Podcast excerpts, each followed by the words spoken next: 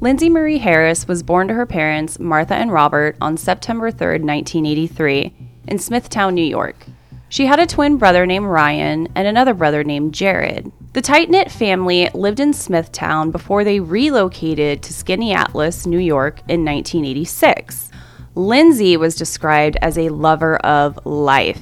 She was a great artist, she was very kind and generous to everyone around her, and she had a really good sense of humor, which I appreciate.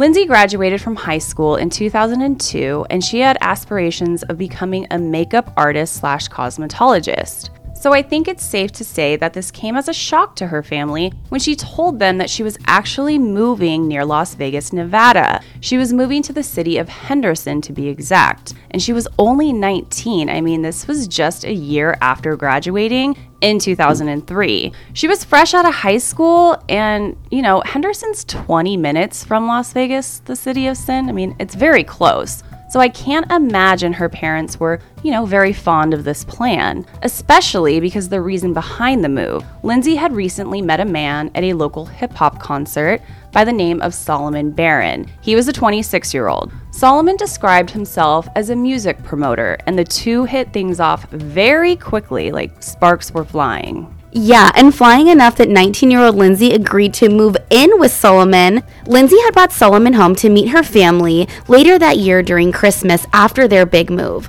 Robert, Lindsay's father, remembers meeting Solomon for the first time at that gathering, and something very specific comes to Richard's mind when he thinks about that meeting. Robert had told Solomon to take care of his daughter and to make sure that nothing happened to her. This visit during the holiday by Lindsay and Solomon was the only interaction any of the Harris family would have with them together. The next interaction they would have would change the Harris life forever. Lindsay was good about keeping touch with her family back home. She would update them all the time, keep in contact, and distance just didn't matter. During one of the communications to her family back home, Lindsay had told her family that she had found a job as a dancer at a local club in downtown Las Vegas, which was definitely sugarcoating the actual occupation. Lindsay was beautiful. She was tall, blonde, and she had landed herself a position as an upscale escort. Lindsay obviously didn't want her family, especially her parents, to know this, and it didn't come to light about what she was actually doing until Lindsay ends up missing. The world of escorting, for obvious reasons, is extremely dangerous. And sadly, Lindsay was naive to these dangers. Would this new position at the nightclub be the reason for her disappearance? On May 4th, 2005, Lindsay called home to check in. She said hello and she talked to her twin brother. She wished her brother good luck because he had upcoming exams. She spoke with her family and then she hung up and went about her day. That afternoon, Lindsay is seen on surveillance footage wearing sweatpants and her hair up in a messy ponytail, and she's at a Bank of America in Henderson. That surveillance caught her at 3:36 p.m. making a deposit at the bank. So after she makes her deposit, she then moves away from view of the camera and she's actually never seen alive again. Now, sometime that day, not sure if it was before or after the deposit, she had actually mailed a Mother's Day card to her mother back home in New York. Now, we know this because Martha would actually receive this card, sadly, after young Lindsay went missing. So, after the surveillance footage picked up Lindsay at the bank, her whereabouts are not clear. Solomon, her boyfriend, had actually been back in Syracuse, New York, and he was there on business at the time that Lindsay disappeared. But he received a voicemail from her the morning of May 6th, and the voicemail was at 1:12 a.m. She said that she was leaving the Monte Carlo casino in Las Vegas and that she was going to be heading over to the Luxor casino. Solomon then made several attempts to reach Lindsay by phone. All of these attempts were unsuccessful. So Lindsay would text Solomon very frequently on a daily basis. But on May 6th, those text messages stopped. Concerned about not being able to reach Lindsay, Solomon then hopped a flight home back to Henderson immediately. Now, once he had returned home on May 7th, Solomon then, and this is according to the Las Vegas Sun, called Lindsay's family to see if they had heard from her, and they hadn't heard from her. The last time that the Harris family had contact with her was actually that May 4th phone call you know, when Lindsay called home to check in. So, worried and frantic, Solomon then reports Lindsay missing. The Las Vegas cops quickly determine that Lindsay never made it to her car the early morning of May 6th. Her Mercedes car was found May 9th, abandoned in between the Excalibur and the Luxor casinos. Lindsay herself is nowhere to be found. Now, there were witnesses that came forward saying that they had seen Lindsay heading in the northbound direction of the Las Vegas Boulevard around 4 and 5 a.m. on that morning of May 6th. There was a PT Cruiser rental in Lindsay's name, and now this PT was found abandoned a block down the road from her Henderson home. It was parked near a very like deserted empty lot of land. There's no information that we could find online as to who took this rental out or why it was in Lindsay's name, even how it ended up really a block from her home. We just don't know. But there was a private investigator named Tom Dillard, and he told the Las Vegas Sun where the rental was and how it was abandoned was very suspicious to him. But he really didn't divulge much more information on that car. Solomon was questioned heavily into what he may know about Lindsay's disappearance, but was quickly ruled out as having no involvement in her disappearance because of the fact that he was clear across the country when she went missing and he had all of his travel receipts to prove his whereabouts. According to the Las Vegas Sun, Solomon did go on the record saying, Everybody wants to know, are you this? Is she that? It's not rocket science what she does and what any of the girls I have been around do. Everybody is not the same. Some people get married, go to college, have a picket fence. It's not everybody. All of this is irrelevant. There's a young woman missing. Solomon tossed around the idea that Lindsay possibly met a dangerous client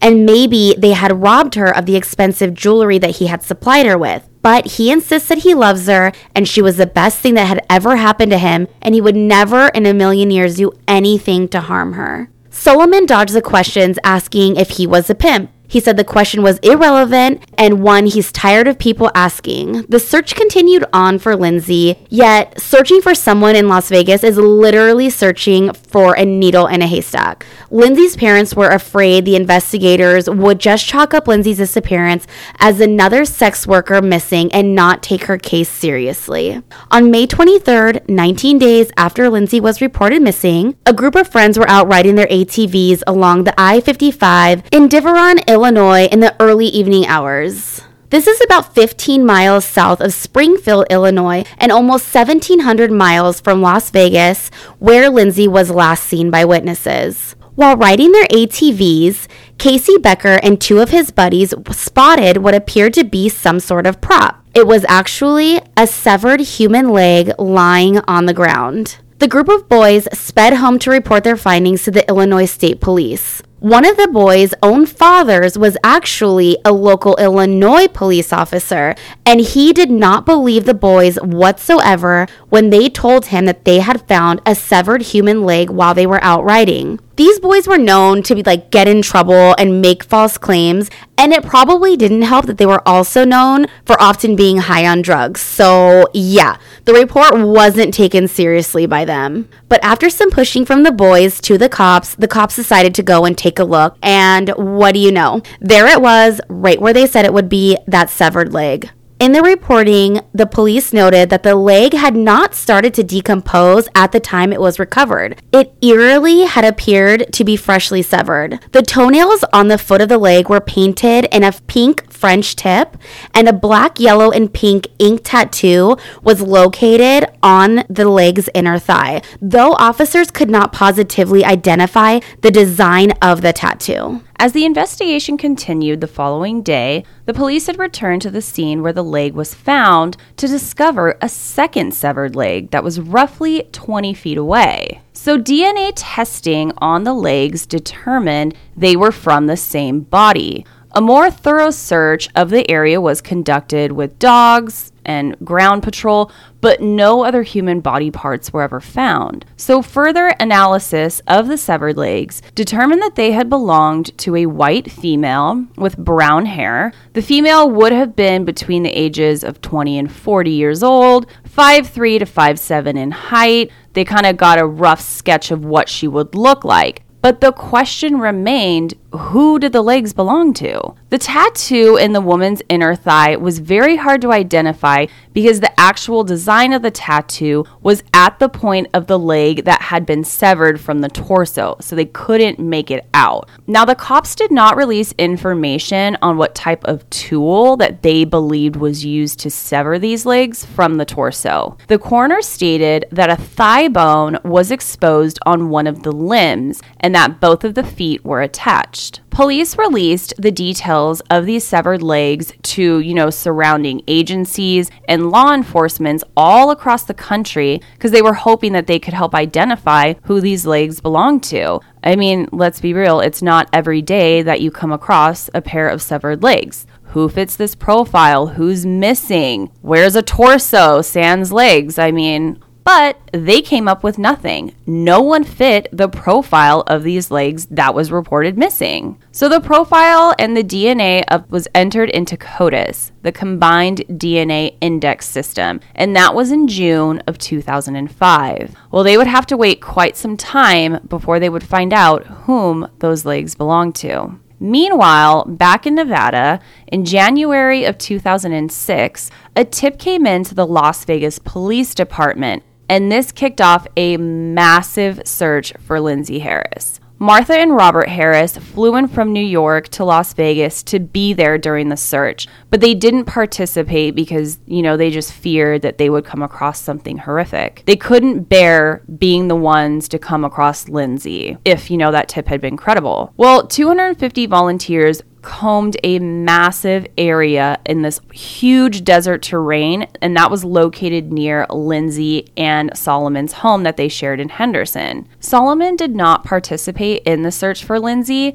Instead, he gave interviews to local news stations from the front door of his Henderson home. In May of 2008, three years after the severed legs were recovered, the FBI was hit with a DNA match to them from authorities in Henderson, Nevada. This match came from DNA that Henderson had extracted from a toothbrush that belonged to Lindsay.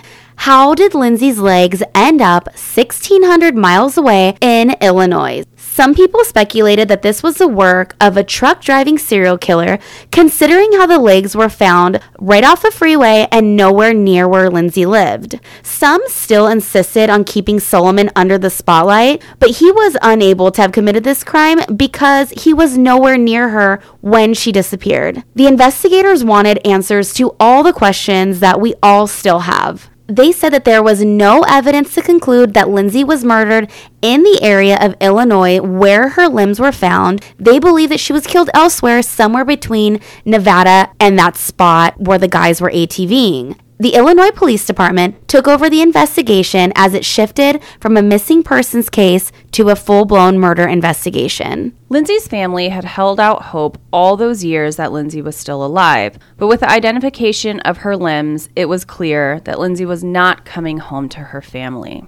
Someone who took a very personal connection to this case was none other than In Pursuit's John Walsh. The Harris family was well known to John Walsh as they were close family friends.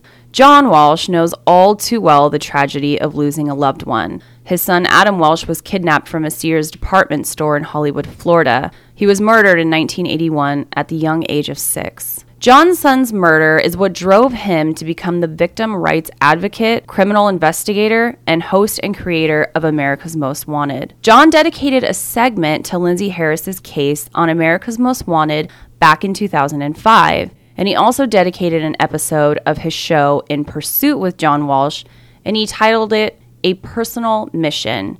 You guys can find it on season 2, episode 4, and that air date was back in February of 2020. John wants nothing more than to get justice for the Harris family. Investigators in Las Vegas have reason to believe that Lindsay's case could be linked to other cold case murders and disappearances in the Las Vegas area, including that of 25 year old Misty Saens. She was a local sex worker, and her partial remains were recovered wrapped within a plastic cloth dumped off a rural road out in Red Rock Canyon National Reserve back in March of 2003. Misty's torso was identified through DNA two years after it was recovered.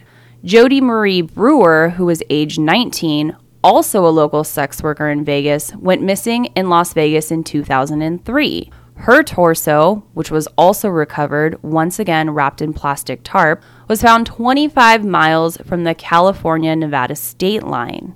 Another 21 year old, Jessica Foster, has been missing from Las Vegas since 2006. She actually remains missing to this day. So the investigators strongly believe that there is a connection between all of these young women's cases, which include Lindsay. The connection between these women is they're all young girls and they were all once sex workers within that Las Vegas Valley. So, I guess those that believe the theory, that truck serial killer theory, that could be plausible. He kills the women, leaves the downtown area of Vegas, and he ditches what's left of their body parts along the highway. And since he's constantly moving on the roads, he never stays in one place too long, which makes it easier for him to commit these murders.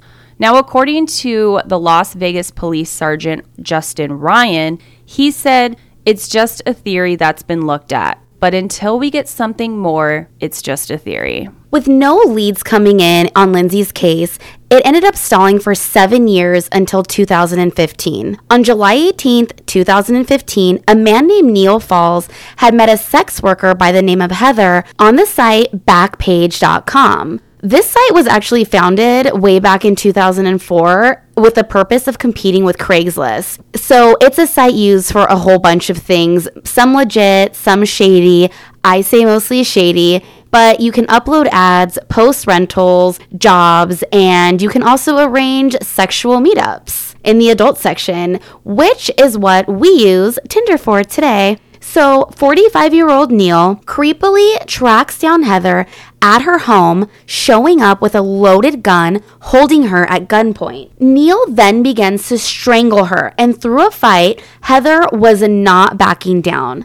At the time, Heather had a rake in her hands and she used it in an attempt to defend herself against this insane man. Heather had nothing to lose at this point, so she reaches and grabs Neil's gun after he stupidly, but thank God, had set it down on the floor, and she shoots him straight in the head. He dies instantly in his tracks. What they find inside of Neil's Subaru Forester would shock even the most seasoned investigators. Neil was carrying what is referenced as a kill kit. He had knives, bleach, a shovel, cleaning supplies, plastic tubs, a bulletproof vest, axes, and a sledgehammer all on him in his car. The cops also found a yellow post it in Neil's pocket with the name of six women on it.